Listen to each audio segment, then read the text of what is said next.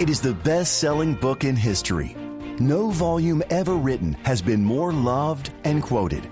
And its words, sometimes simple and sometimes mysterious, should always be studied carefully.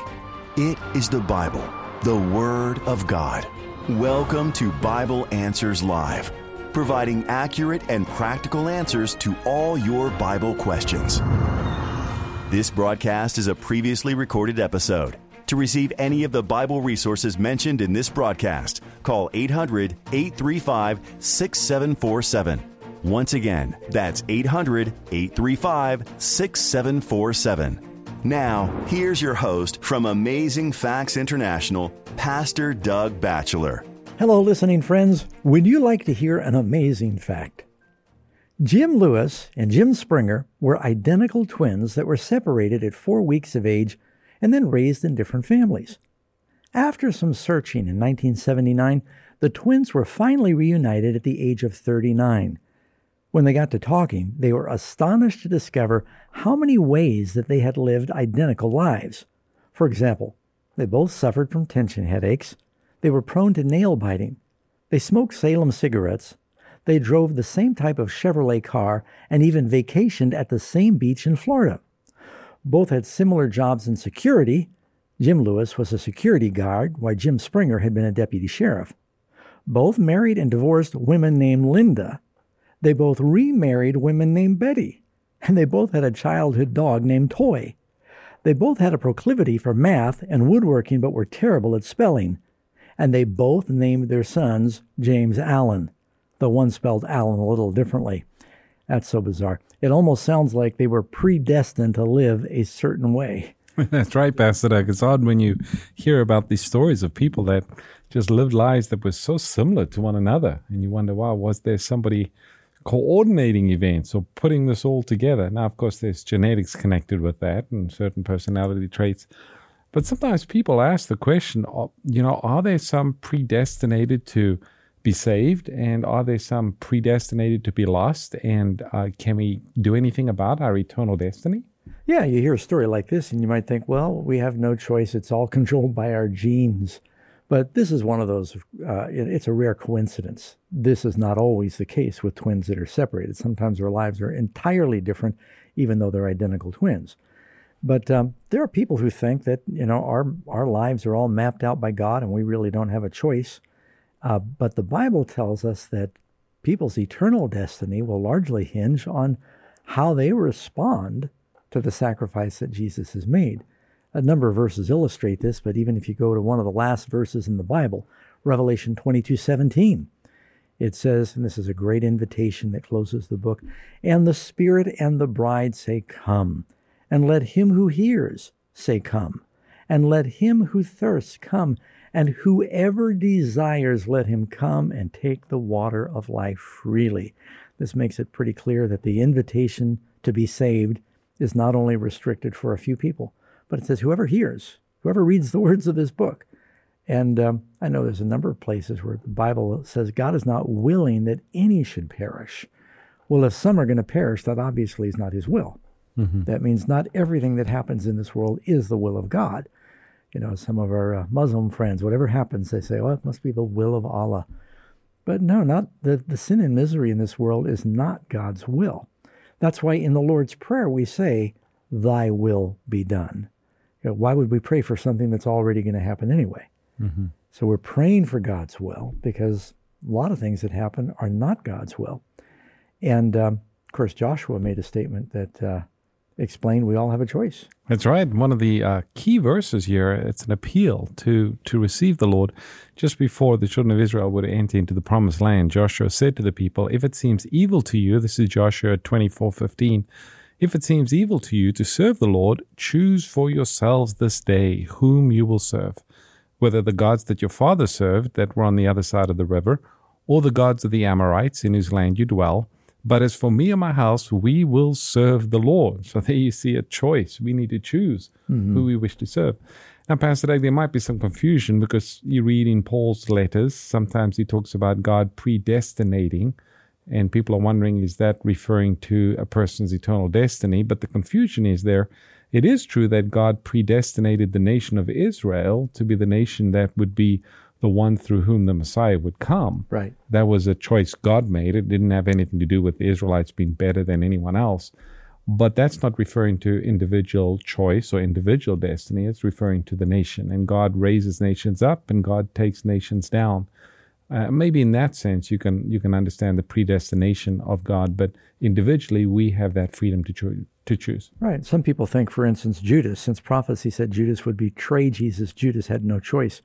No, God knew what was going to happen, but ultimately it was Judas that made the series of choices that led to his very bad choice, his uh, decision to betray Jesus. Now, we've got a free offer, I think, that helps explain this with all the scriptures. We do. It's a popular book. Folks want to learn more about the subject. It's called Can a Saved Man Choose to Be Lost? This is our free gift to anyone who will call and ask. All you need to do is just call the number 800 835 6747 and you can ask for the book. It's called Can a Saved Man Choose to Be Lost? Again, that's 800 835 6747 and uh, tell them you're listening to Bible Answers Live and you like the free gift. It's called Can a Saved Man Choose to Be Lost? Another number that you might want to write down is our phone line here to the studio with your Bible question. The number for that is 800 463 7297. 800 463 7297. We've got some phone lines that are still open. This is a good time for you to pick up your phone and, and give us a call. We also, Pastor Doug, want to greet those who are listening on Amazing Facts Television. We also have folks who have tuned in on social media, on the Doug Batchelor Facebook page, on the Amazing Facts Facebook page, and I believe you also are live at the Amazing Facts YouTube uh, channel. So many ways that you can participate, and of course those who are listening on land-based radio stations and also satellite radio. So welcome to the program. That's right. You can listen, you can watch and listen, and we invite either. But uh, before we go to our questions, we're going to ask God for His guidance. Let's have a word of prayer. Dear Father, once again, we are grateful for the opportunity to be able to open up your word and study. And Lord, we do recognize that this Bible, this book that you have given us, is a powerful book containing truth. And it's your book. So we ask for your Spirit, the Holy Spirit, to guide us as we uh, study together. Be with those who are listening, watching, wherever they might be. And we ask this in Jesus' name. Amen. Amen. Well, we are ready to go to the phone lines. The first caller that we have is uh, Sophia, listening in Tennessee. Uh, Sophia, welcome to the program. Thank you. Thank you. And your question? Is the United States in the book of Daniel? And if so, where are the passages? Thank you. All right, good question. Now, you do find the United States mentioned in the book of Revelation is the second beast you find in Revelation chapter 13. But um, Pastor Ross, I guess the um, the events connected with the United States would be in the last following the last beast that you find in Daniel. Well, it would be in following the iron and the clay. Mm-hmm. It's not specifically mentioned, but it'd probably be you know, following those 10 toes. Maybe it's That's the toenails. Right. Just prior to the stone that comes and That's strikes right. the image. It seems that the focus uh, of the book of Daniel deals more with kingdoms that, of course, from Daniel's time lead you all the way up to the second coming of Christ. But most of the kingdoms referred to has to do with Europe or influencing the land of Israel. Mm-hmm. Whereas we find an expansion of that, of course, in the book of Revelation. Revelation 13 in particular, there is a beast power that arises, the second beast and that is the United States in prophecy. Yeah. By the time you get to the book of Revelation, the, the prophets seem to go into more detail. In fact, it even happens, and I know I've heard you say this uh, many times, that what's happening in the prophecies of the Bible is it's stating the truth. Then, as it goes on, it expands, mm-hmm. and you're getting the same truth from different angles. Uh, Daniel 2, you've got those five major kingdoms being Babylon, Medo Persia, Greece, Rome, and then the divisions of the Roman Empire. And you also get that, well, it's in Daniel 7, it's in Daniel 8, it's in Daniel 9, 10, 11. And each succeeding vision seems to expand and give more detail. Now, we do have a magazine at Amazing Facts. It's called The U.S. in Bible Prophecy. This is one of our most popular sharing magazines that we have. And uh, we will make that available to anyone who calls and asks. The number to call for that is 800 835 6747 and you can ask for the magazine. It's called The U.S. in Bible Prophecy. It's quite an in-depth study, Pastor Doug, but it looks at these various prophecies, and it's it's really inspiring. Read it for yourself, and then give it to a friend. It's a very important topic. Amen. All right, thank you for your call. The next caller that we have is uh, Diana, listening in Texas. Well, Deanna, welcome to the program. Thank you, pastors. Good evening. Um, my question is um, in the book of Mark, when Jesus healed the leper, he asked him not to tell anybody, and he's done that a couple of times, and I just wanted to know why he would do that. Yeah, and it's funny because in almost every case, he said, Don't tell anybody, and they did. Uh, you know, if you've been blind or you've been a leper and you've had all that misery and then all of a sudden you're healed, it is hard to keep the good news to yourself. Uh, I think one reason Jesus did that is because there were already enemies that were very jealous and uh, looking for some reason to obstruct his ministry. And uh, he knew that when he did these especially um, powerful miracles, that as word about that spread, it just intensified the persecution and the scrutiny. And he wanted to help these people, but he didn't want to uh, see the work limited. And he said, "Now, don't mention that." Also, tells you about the humility of Christ, and it also reminds us that it's hard to keep good news to yourself. So uh, I would think that that would be uh, the main reason he was just trying to prevent too much resistance so early in his ministry. Although the time does come where Jesus talks to his disciples and he says to them, What you hear in secret, you blaze from the rooftops. So yeah. it was clear that there was going to be a time when everything that Jesus did was to be loudly proclaimed. And then by the time he healed Lazarus right by Jerusalem, it was front page news. Absolutely, yeah. yeah. And Christ didn't hide that yeah. in any means. Well, thanks for your call, uh, Deanna. We've got uh, Angela listening from Illinois. Angela, welcome to the program. Hi, Pastor Doug and Pastor Ross. Um, I wanted to understand in chapter 11 of Daniel, it talks about the king of the north and south. So, can you just tell me who was the king of the north and south? Well, now, just I'll let you know. I'll do my best. Uh, but if you ask 10 different pastors what they believe about Daniel, you know, 10 and 11, and even into 12, you'll get 12 different answers.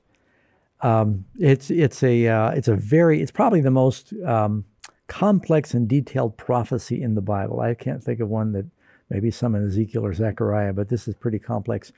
My belief is, and mo- I think Pastor Ross would agree with me, the uh, king of the north would be what we call the papacy, and because it's uh, the papacy as a as a power, a religious power, is outlined in uh, both Revelation 17 during the same time period and in the other chapters of Daniel.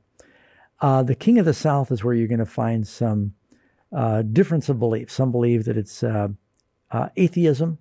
Uh, some believe it's kingdom of Turkey. Uh, some believe it's Islam. Now, I am probably more inclined to believe that the king of the south is Islam. And I could be wrong, but my reason for that is you see these two great powers that are at war. And the two biggest religions in the world today are Christianity and Islam. And uh, I could just see where that would be the catalyst for a great battle that would bring about the final events. So, yep, got to keep studying. Uh, like I said, I'm not dogmatic about that. Mm-hmm. I think you're right, Pastor. You know, if you look at the difference between the king of the north and the king of the south, there is significance geographically. So you have Rome, which of course you have pagan Rome, which gives way to papal Rome. Mm-hmm. Of course, papal Rome is still very much active and powerful even today. And then there is a power or an entity standing in opposition to papal Rome, preventing papal Rome from having worldwide influence. Right. Well, the Muslim religions it does seem to fit into that. So I think there's something there. Uh, but also atheism could play. there's a number of, of interesting things. Some of what we read in Daniel chapter 11 is yet in the future. Right. So when these events begin to take place, I think it'll make a lot clearer understanding. A lot of chapter 11 is historic and has already been fulfilled, but when you get down to the last few verses, or starting around 43, I believe, mm-hmm. somewhere in there, it's still referring to events in the future. So right. we'll have to see see what happens. That's right. Uh, Jesus said, "When these things come to pass, then you will know." And so, someone once said, "Prophecy is best understood looking back." Um, mm-hmm. And so uh, we'll go, "Oh yeah, God was right on." yeah. All right, thanks for your call, Angela. We've got uh, Aaron listening from New York. Aaron, welcome to the program. Hi, pastors. Hi, thanks for calling. My question is um, in Matthew chapter 4, verse 1, it says that Jesus was led by the Holy Spirit into the wilderness to fast and be tempted by the devil. But in the model prayer in Matthew chapter 6, Jesus mentions in chap in uh, verse 13, uh, lead us not into temptation. What does he mean by that? Yeah, uh, when you say the Lord's Prayer in that verse that we commonly say in English, lead us not into temptation, it almost creates the word picture that God is wanting to put a leash around our necks and walk us off into temptation. We're begging Him not to. But then you read in James, God tempts no man. and um, God would never deliberately try to entice us to evil. God is not setting up a sting operation through entrapment. Um, sometimes, if we drive the Lord away, we'll be left to our own devices and we will be subject to the devil's temptations. But um, really, the way the Lord's Prayer would probably be more accurately stated is lead us away from our naturally tendency, tendency to evil.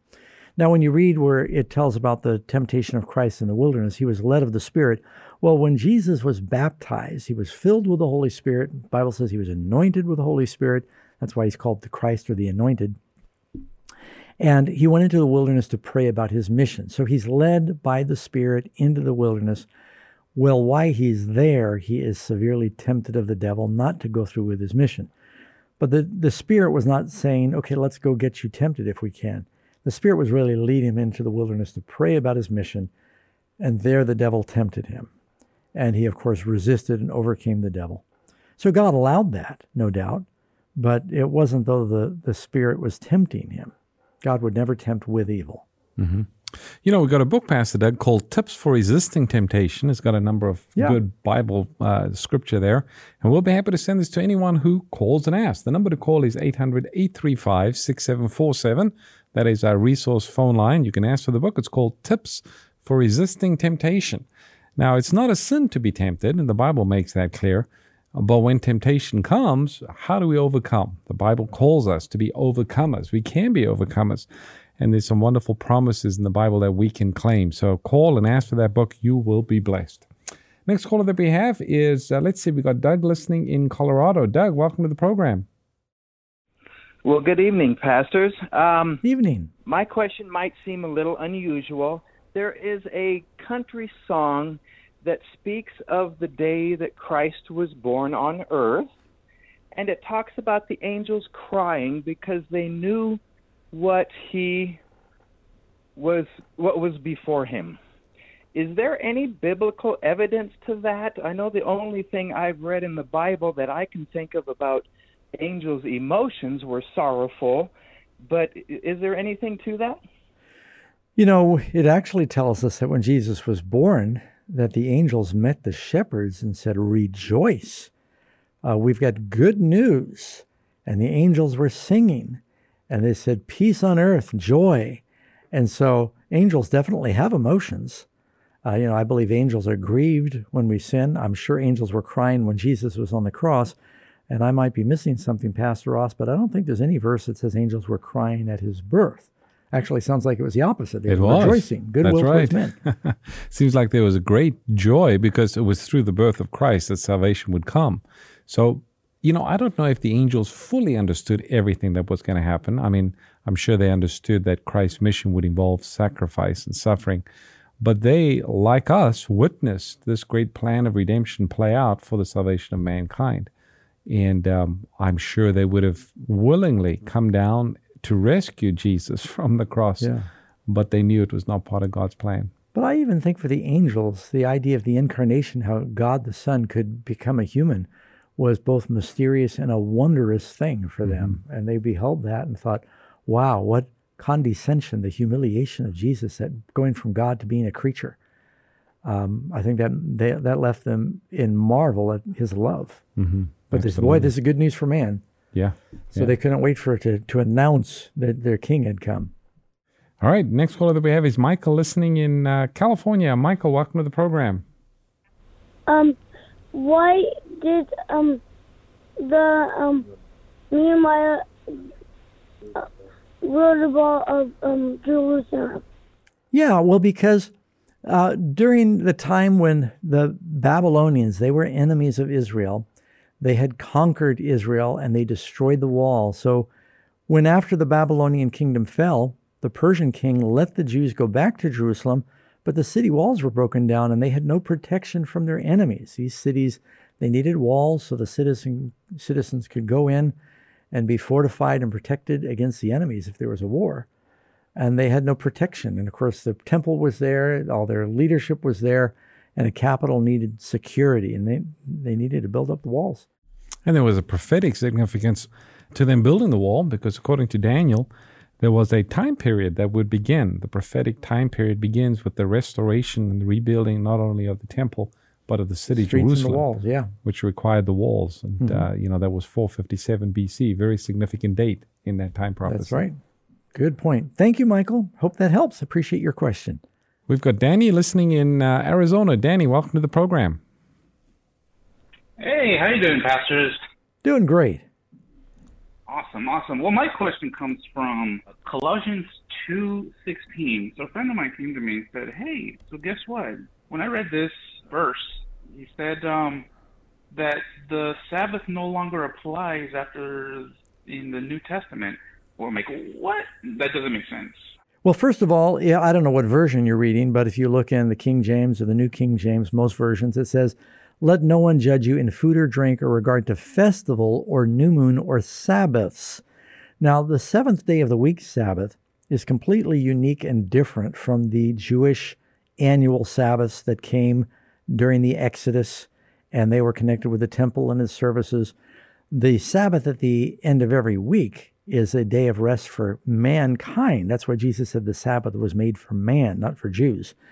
That happened before Adam and Eve ever sinned. God made the Sabbath, it was part of his perfect plan. When Paul is talking here, he's talking about these ceremonial Sabbaths. They were annual feasts, and there were other days they called Sabbaths that had nothing to do with the weekly day of rest.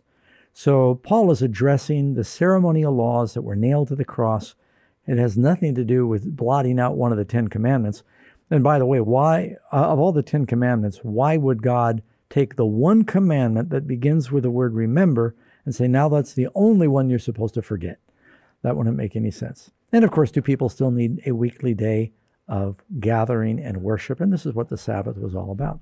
So, yeah, Colossians 2, talking about annual Sabbaths. That's why it's plural there in the original Greek. I think uh, the very next verse helps to explain that a little bit. It says, which are a shadow of things to come. So, of course, if you look at the festivals, you look at the new moon or the monthly services or programs, the ceremonial Sabbaths, it was always pointing forward to Christ and to the plan of redemption, whereas the seventh day Sabbath points back to creation. Right. So that verse helps Yeah. to explain that. They a were bit. shadows, the uh, ceremonial Sabbaths. Hope All that right. helps. Now, we have a book. They're called Feast Days and Sabbaths. Yes, And that's we'll right. be happy to share you a free copy of that. To receive that, just call the number 800 835 6747. You can ask for the book Feast Days and Sabbaths, and we'll be happy to send it to anyone who calls and asks. 800 835 6747. Next caller that we have is David, listening in uh, California. David, welcome to the program. Yeah, thank you, Pastor Doug Ross. Yeah. My question is about tithing. A little different spin here about giving tithes to churches that have the Sabbath on Sunday, believe in, you know, you die, you go to heaven. A lot of pandemic had a lot of churches and states come together. I just can't see supporting a church when so many of them are teaching different things in the Bible that I don't think are correct. Yeah. Well, um, you know, I would say first and foremost that when it comes to tithe, we, uh, if you're attending a church, then you would want to support that church from which you are drawing benefit. And uh, uh, God outlines a plan in the scriptures. And by the way, we'll send you a study guide that has a number of scriptures on tithing. Tithing is a biblical principle, not just for the Old Testament. Tithing predated the time of Moses. Talk about Jacob paying tithe, and Abraham gave a tenth to Melchizedek, and um, you know it's it's the only plan that God has in the Bible for the ongoing support of ministry. Um, you do need to you know, make sure you're belonging to a Bible-based church and or denomination. And so it, when you're supporting it, with your presence, with your influence, with your gifts, you want to be supporting the proclamation of truth. And so that's a, an important principle. But yeah, we'll be happy to send that to you or anyone that has questions. And what does the Bible say about, you know, tithe and offerings and and uh, how does a New Testament Christian respond to that? The number to call is 800 835 6747. You can ask for the Amazing Facts Study Guide. It's called In God We Trust. And we'll be happy to send you that lesson on what does the Bible have to say about money and how are we to use our money. Again, it's 800 835 6747. Ask for the study guide In God We Trust. Also, uh, we have the best half of the program still coming. If you want to call in with your Bible questions, simply call 800 God Says. That's 800 463 7297. And you can not only listen on the radio, but we are streaming on the internet.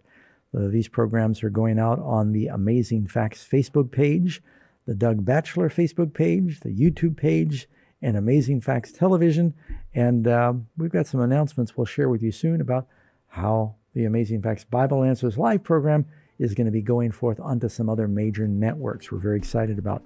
But we're just taking a break right here. Going to get a drink of water, come back to answer more of your Bible questions. So don't go anywhere. Stay tuned. Bible Answers Live will return shortly. Have you ever skipped a meal? Not a bad idea if you need to watch your waistline. But there's a heavenly food you should never skip God's Word. Yet, how can you dive in daily when you're so busy? Amazing Facts has you covered, and it's as easy as signing up for our daily devotional and verse of the day, both sent directly to your inbox, ready to bless, inspire, and inform you. To start receiving the Amazing Facts daily devotional and verse of the day, visit amazingfacts.org and click on Bible Study in the main menu. You'll be glad you did.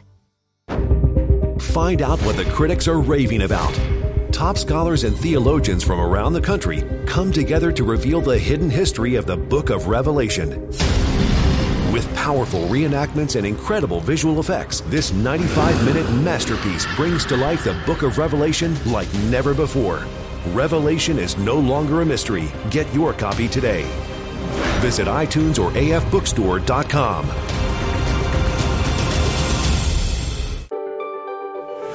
Have you always wanted to be a Bible expert but never knew where to start? Are you searching for answers that will bring you joy, peace, and fulfillment? Then you'll love the Amazing Facts Storacles of Prophecy Bible Study Experience, now available in 18 languages. Featuring 24 easy to read lessons, the Storacles are packed with scripture and step by step guidance that will give you absolute confidence about what the Bible actually says about the second coming, the rapture, the Antichrist, and the mark of the beast. You'll also get the truth about hell and the afterlife, and practical insight about grace, salvation, and how to truly live like Jesus. Even better, it's absolutely free at storacles.org. So don't miss out. Get started on your Bible study adventure today at storacles.org.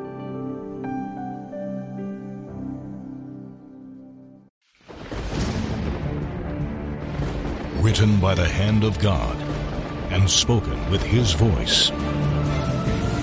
Some words will never fade.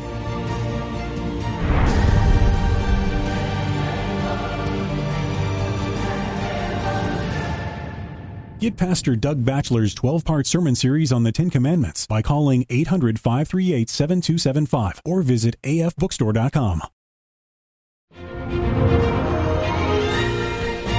You're listening to Bible Answers Live, where every question answered provides a clearer picture of God and His plan to save you.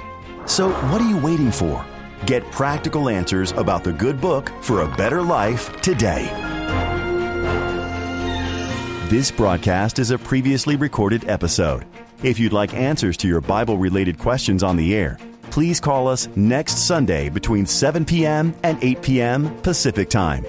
To receive any of the Bible resources mentioned in this evening's program, call 800 835 6747. Once again, that's 800 835 6747. Now, let's rejoin our hosts for more Bible Answers Live. Welcome back, listening friends, to Bible Answers Live, and we're going to be going back to the phones in just a moment. If you've tuned in along the way, this is a live international interactive Bible study, and you're invited to call in with your Bible questions.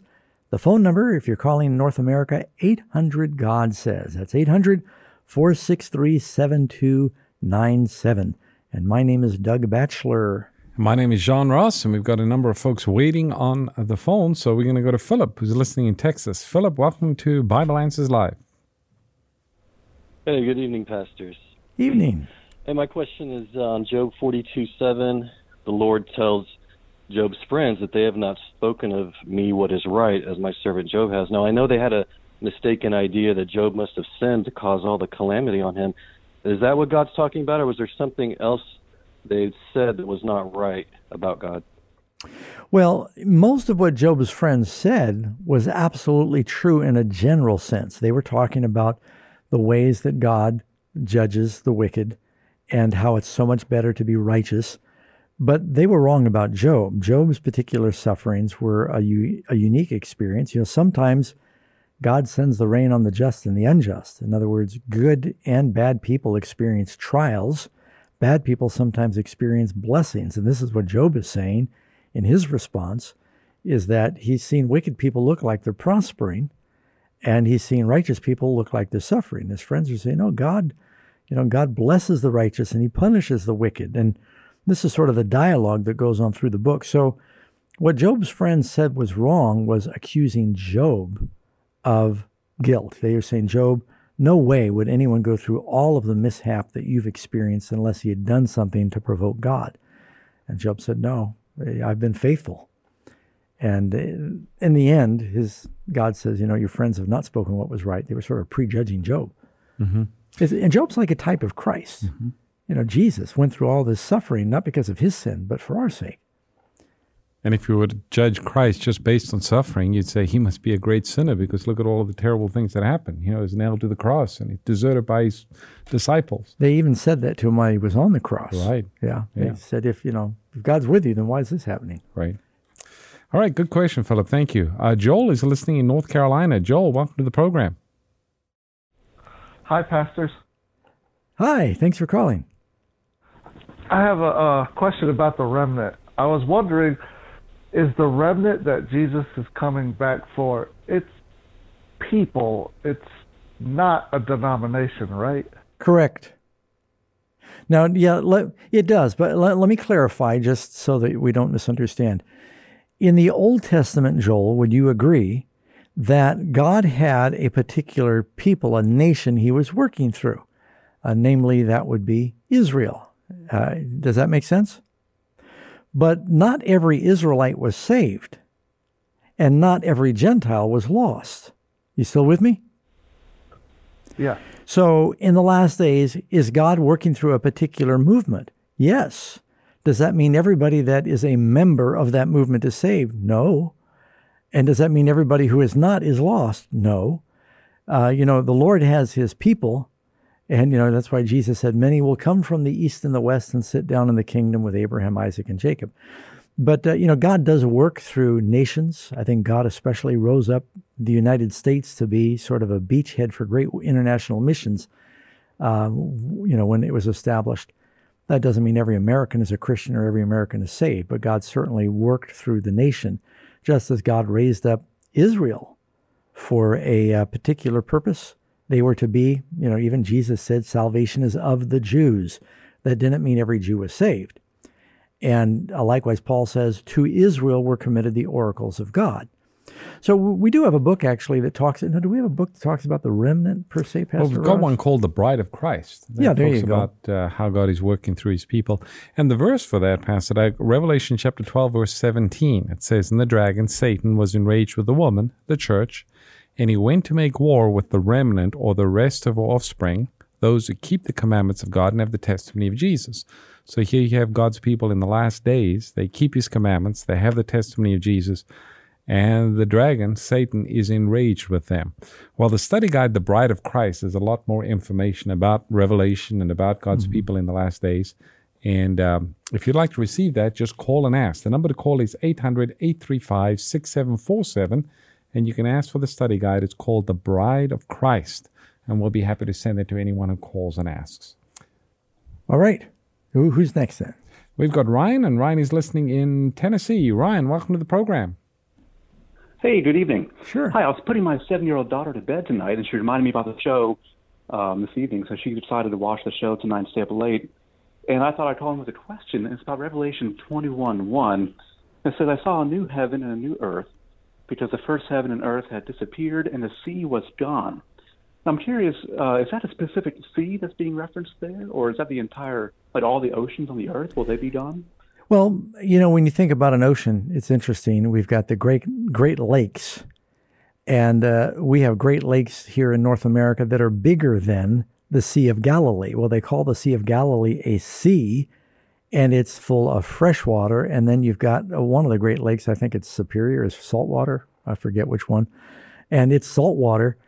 So the terms are sort of interchangeable. I think God is saying in the new earth, the typical sea that we have now is not going to hurt people's eyes. It's not going to be salty and undrinkable. Uh, and there's not going to be a large, vast expanse of water that will separate people. There will definitely be bodies of water because it says there's a river that is flowing from the throne of God. So if you've got a river, rivers flow into lakes or seas. So I just think we're not going to have that big, um, uh, briny, salty sea separating the people of the world. Okay. All right. Hey, thanks. Good question, Ryan. All right. Next caller that we have is Brittany, listening in California. Uh, Brittany, welcome to the program. Yeah, my question is what does the Bible say about college degrees? Uh, well, I, I, think I think it tells us that um, they asked Jesus, or they asked others, how does Jesus know all these things, having not learned? And I think that what the phrase they they they're using there is like saying he he doesn't seem to have any formal education. Now, God can work with people that may not have formal education, but formal education is very valuable. I don't think there's a scripture. Uh, Solomon, I've done a lot of graduations where I talk about Solomon's statement on wisdom. Get wisdom with your getting, get understanding. So the Bible is very clear. He wants us to use our minds and to learn all we can because you'll be more productive. But I don't know if you find the word college degree. No, because the Bible gives you the principle that whatever you find to do, do it with all your might. In other words, do the best job you can. And Pastor Doug, if you're sick and you're going to go see a doctor or a nurse, you sure hope they they've done some education, they know what they're doing. So I think there's nothing wrong for Christians to learn and to be the best that they can be in whatever area God is leading them in. Yeah, you know, you think about the story of Daniel, Shadrach, Meshach, and Abednego.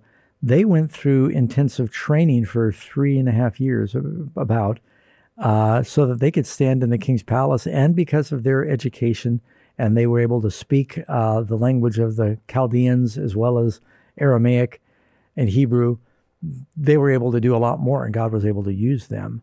So even though it was not the uh, it was not a Hebrew education, they had both actually, didn't they? It the Lord was able to use them because they had that additional wisdom. So college is good, learning is good. Pick a good college. That's right. Not everything you learn in college is good. That's right. All right. Next caller that we have is Tim, listening in Washington. Tim, welcome to the program. Yeah, yeah. This is uh, the truck driver that went and saw you in uh, Vegas that time, and that was the best experience I've ever had. But uh, so one of my other truck driving friends, I I always make sure that this truck shuts down Friday night and doesn't move till Saturday night to the earliest, the best I can. So I was explaining to him about the importance of taking the Sabbath and stuff like that, and he doesn't he he says that um, it doesn't you know, like it, well the time that we live in now he can't do that. But also, so my question is, I also went into the three angels message about.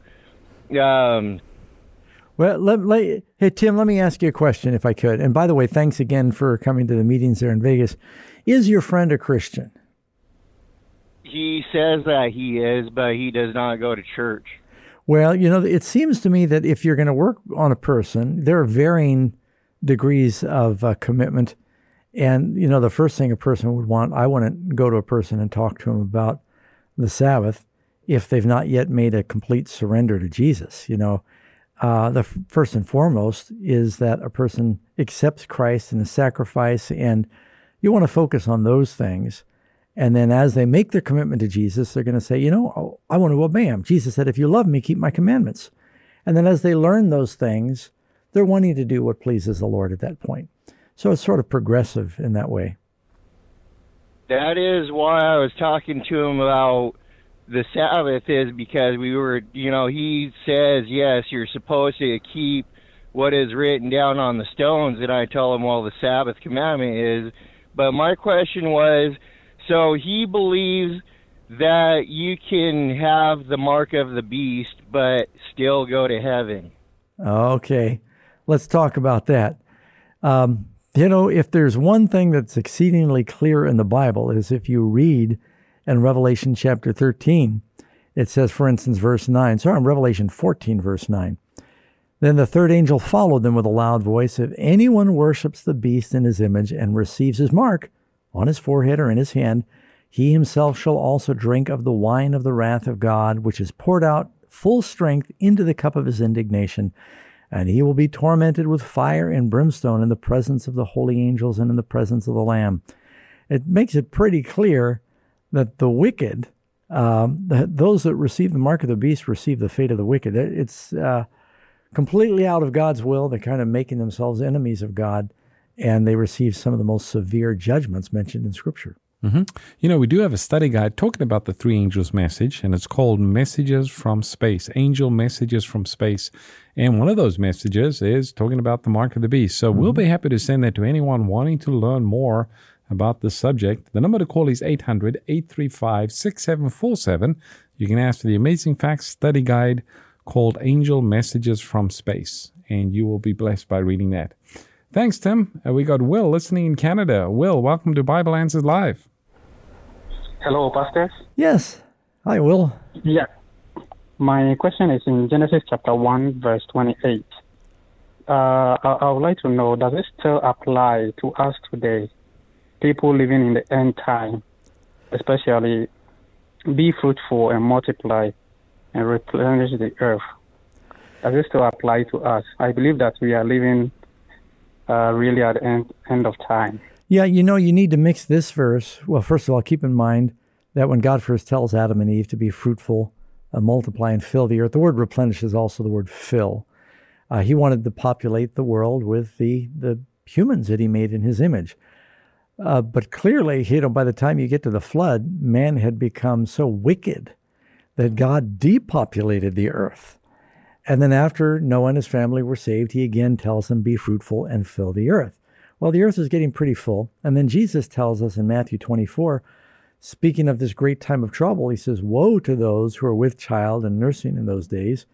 On the way to the cross, he talked to the women that were weeping for him and said, Don't weep for me, weep for yourself, because the days are coming where, you, where you're going to say, Blessed are the wombs that did not bear and the breasts that did not nurse. And um, because and even Paul said during this great Roman persecution, he said it might be better not to marry uh, because you get married and in the progression you bring children into a world where Christians were severely persecuted. So I think you need to take a lot of things into account. And uh, I would, far be it for me to tell a couple, uh, you know, you shouldn't get married or shouldn't have children. That's something every individual needs to pray about. But there will come a time in history where it's going to be uh, probably prudent not to mm-hmm. have a lot of children. All right. Thanks for your call, Will. We've got uh, Theo listening in Toronto. Theo, welcome to the program.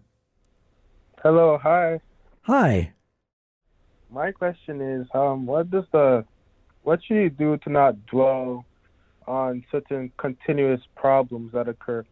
So, um, a couple months ago, I graduated, and um, I was playing basketball and I tore my meniscus and ACL. So mm. I hmm. just wanted to know what should one do to not focus on the past and how to navigate continuous trials. Yeah, well, first of all, uh, we'll pray that uh, your your knee heals up. I know people that have had that problem, and, and they did heal. It, it hopefully you're you're younger and and uh, it'll get better. But um, you know, whenever you go through a trial, uh, know that God, for a believer, God can use every hardship and every trial in a redemptive way, and He can turn it for good. I mean, you might find, well, because you've you've torn your knee, that now you're going to take some time and you're going to start studying and learn a new language that will bless you the rest of your life. And you'll look back and say, wow, I was glad I hurt my knee. I never would have learned that new language. I'm just making that up. But uh, God can work things for good. And so uh, we do have, um, you know, some encouraging things online that talk about how to uh, how to endure trials. I have a new book I've written that talks about how to live in peace in a world full of worry. And um, you know, there's a lot of trials in the world, and people are wanting to know how can I have peace in spite of my trials, and that's kind of what you're asking right now.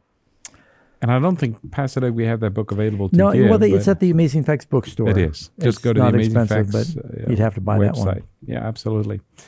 All right, next caller that we have is um, Susie, listening from Colorado. Susie, welcome to the program. Hi, thanks for taking my call. Uh, before I ask you my question, I just want to say because of you and many prayers and the working of the Holy Spirit, uh, my son and grandson were baptized. Amen. So I just That's encouraging. appreciate your program. A double blessing. Um, my Praise the Lord. question, yes, it is. Um, my question is Isaiah fourteen thirteen. Um, Satan is saying, "I want to sit on the mountain of the meeting in the sides of the north," and I don't understand any of that. Yeah, uh, well, and this is a passage in Isaiah, and for our friends that are uh, listening, uh, and you said Isaiah fourteen fifteen. For uh, Isaiah fourteen thirteen. Oh, 13. All right, let me read this for our friends. This is a, um, a prophecy in the Bible where Isaiah, he starts out talking about a king, and then he transitions to the power, the evil power behind the king, which is the devil. For you've said in your heart, I will ascend into heaven. I will exalt my throne above the stars of God. I'll also sit on the mount of the congregation on the farthest sides of the north. Uh, people in the ancient world, and even people today, you, know, you say you're in Australia, they call it down under. Uh, you look at the globe and you figure north is top or up. And the, even the ancients used to look towards the North Star, and uh, it was considered the heights of the heavens. And so when uh, the devil is saying he wanted to sit in the farthest parts of the north, it's basically saying he wanted to be on the top of the pile. He wanted the highest position. And you keep reading. It says, I'll exalt my throne above the stars of God. I will sit on the mount of the congregation on the farthest sides of the north. I will ascend above the heights of the clouds. I will be like the Most High. But you will be brought down to Sheol, the lowest depths of the pit. This is the devil wanting the position of God, the highest position. And the farthest sides of the north, north was sort of an ancient way of saying that. You know, we do have a study guide that talks about um, the origin of sin. It's called Did God Create a Devil? And it actually gets into this very passage in Isaiah chapter 14. We'll be happy to send that to anyone who calls and asks. The number is 800 835 6747. And you can ask for the study guide, Did God Create a Devil? And I'll look at these different Old Testament passages, also New Testament, that talks about our adversary, the devil, and where he came from. It's an informative study. Thank you for your call, um, Susie. We've got um, Joshua listening in um, Indiana. Joshua, welcome to the program. Hello. Uh, thank you, pastors. Uh, uh, good evening to you. Evening. Uh, my question is, um, who is Lilith? Is she a real uh, person from the Bible, or is she a myth? And while we're on that, how do we know which stories that are connected to like the Bible and the Torah, and how do we know if they're mythological or real? Well, first of all, the, the books of Moses have been unanimously believed by Jews and Christians to be a sacred history that is accurate.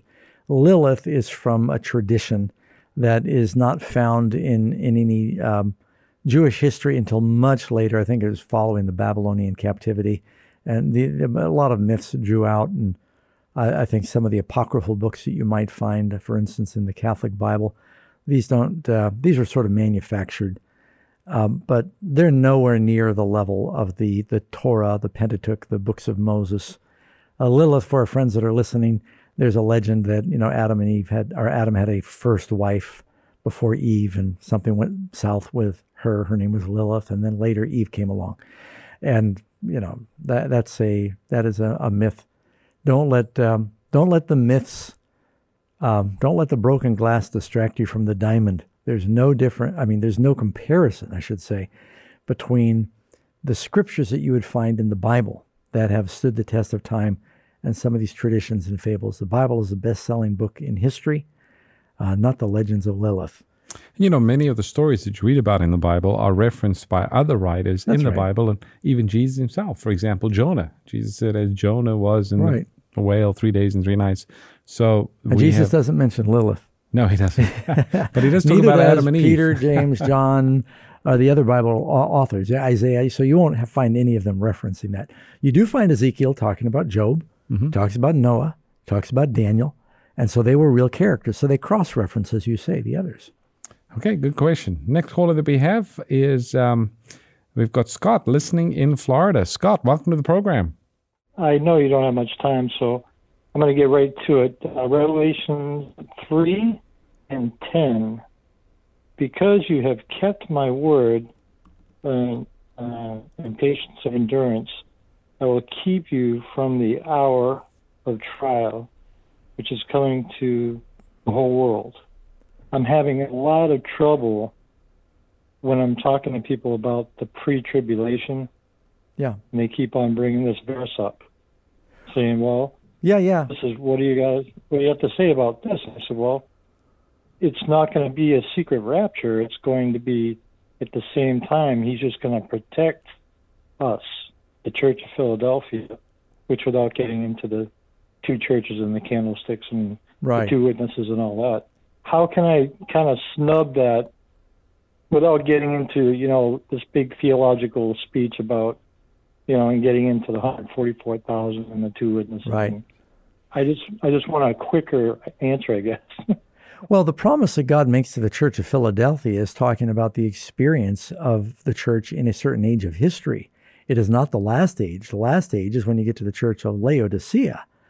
And the idea that God is going to keep us from the hour of temptation, God does keep his people through trial and temptation.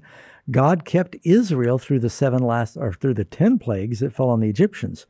They were in Egypt during the plagues but he kept them, he preserved them. So the idea that you can use this verse to say that God is going to rapture the church out of the world because he loves us too much to allow us to go through trial, that's inconsistent with everything else in the Bible. Uh, Paul said in the book of Acts that uh, all that live godly in Christ Jesus will suffer persecution. Actually, that's in Timothy. Paul said, uh, uh, It is through much tribulation we enter the kingdom of God. And uh, Joseph was redeemed through tribulation. You find Job being saved through tribulation. God preserved them through the tribulation, but they experienced some trials.